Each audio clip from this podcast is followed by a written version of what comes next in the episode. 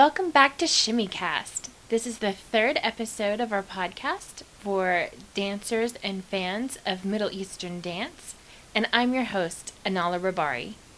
We have a great show planned for you guys today. We have some answers to our question of the week, news, a book review, and an article about veil work. So let's jump in. First, we have a couple of answers to our question of the week How did you get into belly dancing? And our first answer comes from Summer, who is from Alaska. And Summer says, Hi, I found your podcast last night searching for belly dance on iTunes. I was really glad to find it. Sounds like it's going to be great stuff. I'm very, very, very much a newbie. I've never taken a class yet, and the only videos I've done are the Veena and Neena fitness videos. But I'm one of those people that is a research hound when I get an interest in something. So I've been reading up a storm lately. Gotta love the internet. And a local instructor is going to call me if she can get a location for classes sorted out for this summer. I'm excited. I'm not sure I remember exactly when I very first thought I might like to try belly dancing. I've always been drawn to dance, most any form of it, so it's only natural that I'd be curious about this one. I have a hunch that I probably saw a group of belly dancers performing at a state fair. That's the most in person exposure I had to the subject. The interest and the wish to try it for myself is revived ever so often. There are a couple of reasons, I guess. One is that it's just beautiful, and I'd love to be able to do some of the things I've seen the dancers at the fair do. It looks like magic. Another is I want to feel beautiful, and I want to feel comfortable with my body, and I want to connect with myself. I think belly dancing would maybe help me get there, or closer anyway. Keep up the good work. I'm looking forward to the podcasts to come. Sincerely, Summer. Well, thank you so much, Summer. And I just want to say I'm excited for you too. And I really hope that your instructor finds a place for y'all to have classes this summer. Our next answer comes from Elenia Malente. Hello, my name is Elenia Malente, and I am here to tell you a little bit about myself and how I got involved in belly dancing and I actually was drawn to belly dancing because of the health benefits, uh, wanting to exercise and get my body in shape. And I found this to be a really excellent way to do so. That was a great answer from Elenia Malente. And I want to say it's kind of a special treat for you guys. Um, she is actually a member of the same troupe that I am, Mayera Nawal, in Northwest Arkansas. And next week's episode you're going to be hearing an entire interview with her. It's going to be my first podcast interview, so I'm really excited about it, and I hope you guys are too. And basically, we're going to be talking about mothers and daughters who do belly dancing together. Um, she is part of one of three sets of mother daughters that we have who perform with our troupe. We actually have another four or five sets who just take classes and have decided not to perform. So altogether, we have somewhere between seven and nine sets of mother-daughter teams in our classes and our troupe. And I thought it would be fun to discuss that aspect of belly dancing. I'm not entirely sure it's it's that popular in other places. So I'll be kind of interested to hear if other people know of um, any other troupes that have so many mother daughters doing it together. So that's just an extra special treat for y'all. And I hope you enjoy the rest of the interview that you'll hear next week.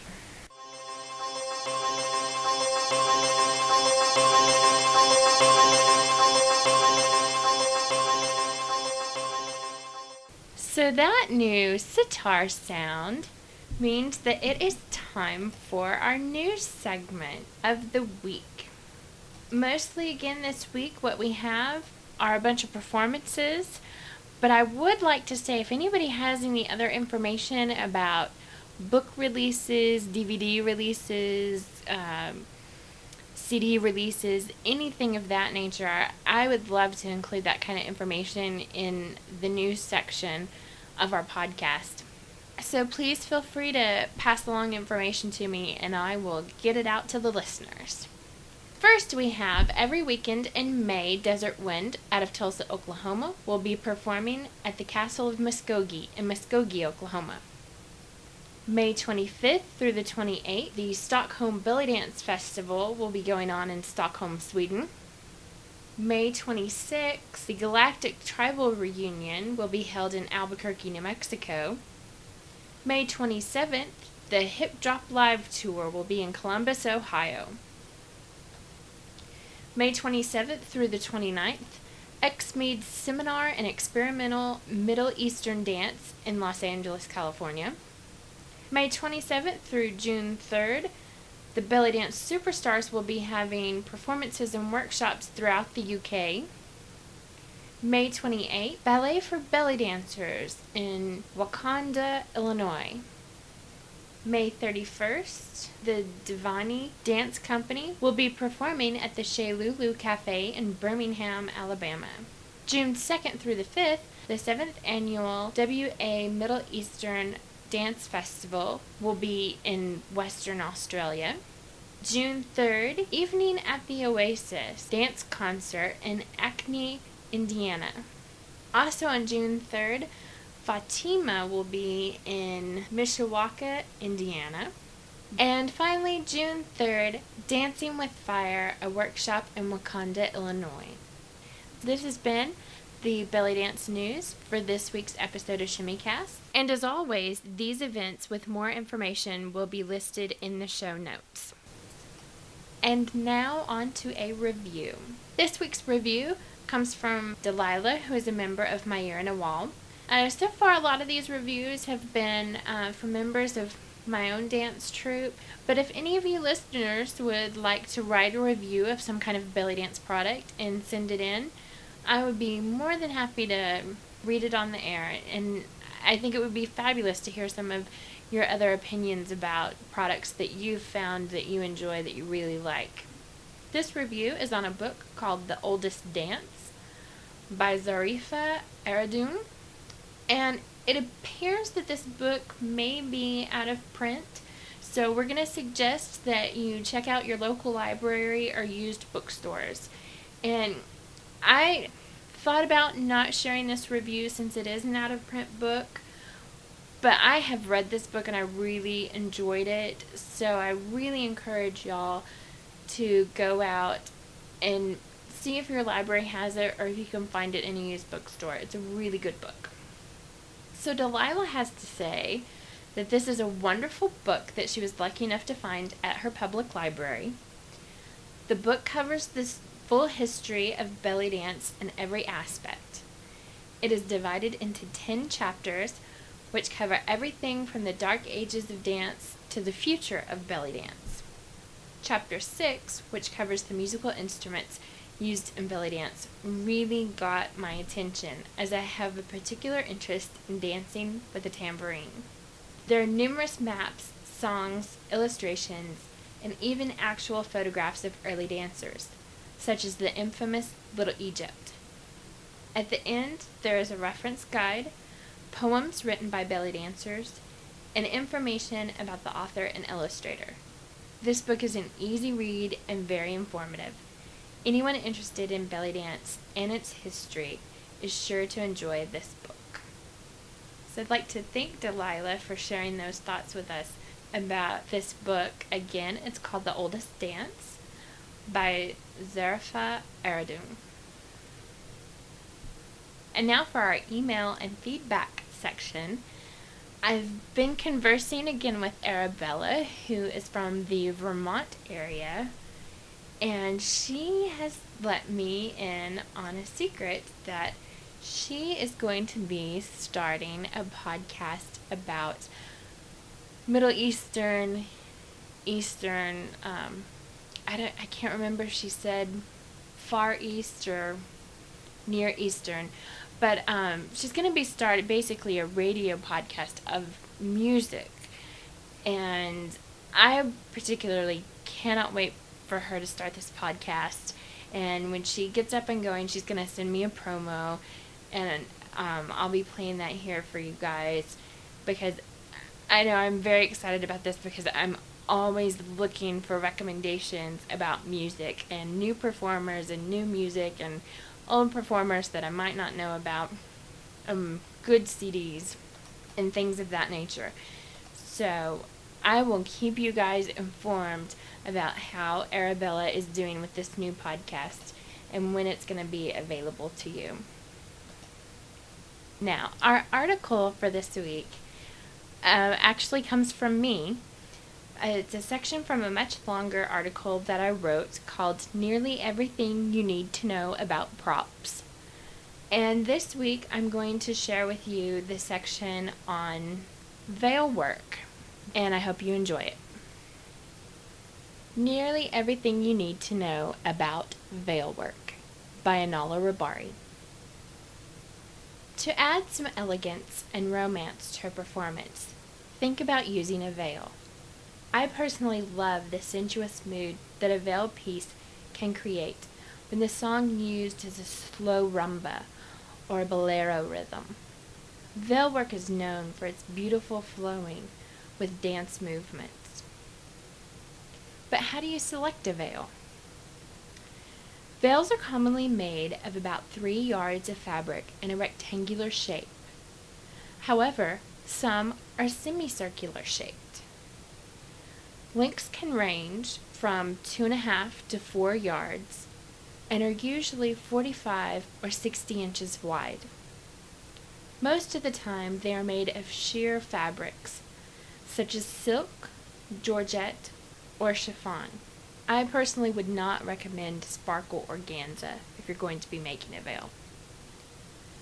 To make sure that the veil is the right size for you, Hold it behind you while your arms are outstretched. There should be at least 12 inches of extra fabric extending beyond each hand. If there is less than 12 inches, then the veil will be difficult to work with because it is too short. When buying fabric that you plan to hem for making into a veil, be sure to ask the person cutting the fabric for you to actually cut the fabric and not rip it like it usually is done. You want to ask them to do this so the fabric won't fray and will be easier to work with. Also, if you think you're going to sew a lot of your own veils, it might be wise to invest in a roll hem foot for your sewing machine, as it will give you a nice professional looking hem.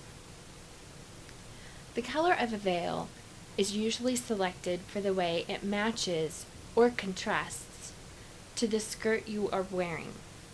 Most people feel if you use a veil of contrasting color, it should have some decoration in the dominant color of your skirt. I, however, feel that a veil does not have to necessarily match the color of your skirt or have decorations in the dominant color of your skirt. Use the veil to express yourself.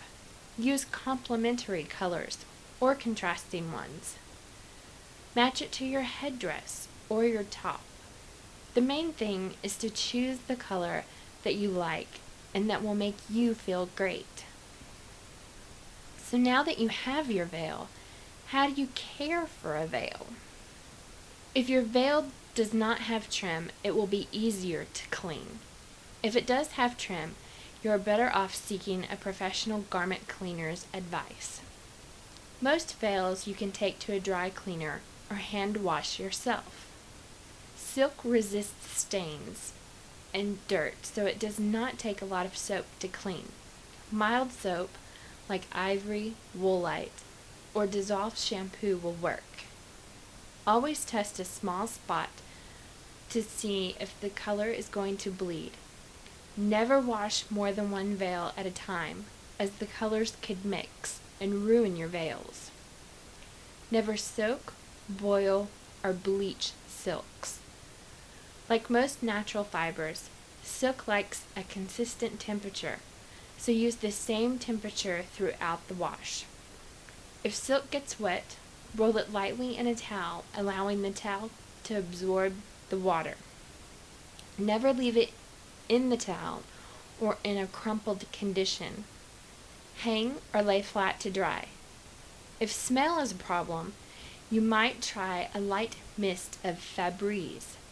But again, be sure to test a small part to see how the material will react. If ironing is required, press on the wrong side of the fabric. A low setting may be used, and the fabric should be pressed while still damp. If it's dry, use a spritzer bottle before ironing. Use an ironing board that has an all cotton cover. Do not use a steam setting as it can leave watermarks. And again, natural fibers don't like temperature change. They also do not like extremes for a long period of time, so try to avoid leaving your veils in hot cars during the summer. If you have to store your veil for long periods of time, Pad any folds that you put in it with acid-free tissue paper or unbleached cotton muslin. This will help prevent creases, meaning less ironing for you, and it will also help to protect the individual fibers in the veil from breaking. So now that you've selected your veil and you know how to take care of it, what are some ways that you can use a veil? and some tips on how to make veil work a little easier. If making your own veil, you can sew trim to the edges that need to be hemmed. This can help you find the ends by touch instead of by sight when you are dancing. This is also good when you're backstage getting ready for a performance and it's dark in the backstage areas. Trim can also help prevent you from accidentally dropping a veil. And the trim can sparkle beautifully when the light catches it as you dance. If you plan to do a routine incorporating the veil and finger cymbals, try sewing an inch length of narrow elastic onto the edge of the veil where you plan to hold it. Then you can loop the elastic over each ring finger when entering with the veil, so your other fingers remain free for playing the zills. When choosing your elastic, there is something to consider. You can choose an elastic that will match your skin tone and be less visible, and therefore less distracting to the audience. However, if you go with a light colored elastic, it can become dirty over time, making it more visible.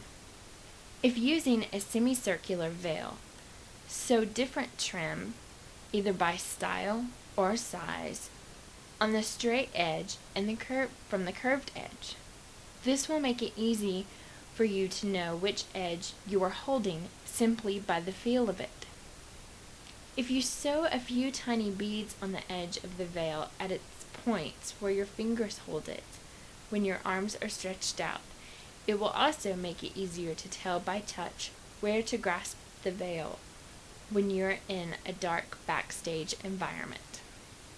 So I hope you all enjoyed that little tidbit on veil work and hopefully you've got some good tips and suggestions out of it. And we'll probably be looking at other props and more information on how to also incorporate those into your dance work. So it's about time to wrap up this week's podcast. Uh, just a few announcements. One, we now have audio up on our website, so you can leave us an audio uh, to answer our question of the week or to just give us some feedback. And we'll be sure to add any comments into our podcast. We really enjoy that. Uh, secondly, I bet you thought I was going to forget the next question of the week. Now, I have it right here. And since we have had an article about props, I thought it would be great to talk to you guys about what is your favorite prop and why. And even if you're a dancer who doesn't use props in her own dancing, you probably have a prop that you might enjoy watching others incorporate into their dancing. And I'm really hoping to see some creative answers out there. And uh, I, there's one in particular that I'm thinking about, and we'll see if anybody um, comes up with it. It's my particular favorite prop, but I'm not going to tell you what it is. I'm going to wait until next week to see if anybody else has the same favorite prop that I do. So, wow, time has just flown by. This has been a fun podcast. Again, to answer the question of the week or to give us comments or feedbacks, you can email us at shimmycast at gmail.com. You can go to our website, www.shimmycast.blogspot.com, to leave us an audio or comments. And you can follow the link there to our forum board. You can start some discussions amongst each other. It'll be great. This week, um, again, we're going to end every episode like we always do with podcast safe music. This week's song is Delgadin from the album Ashek by Tim Rayborn. I hope you enjoy it, and I wish you all a great week. And this is Anala Rabari saying shimmy on.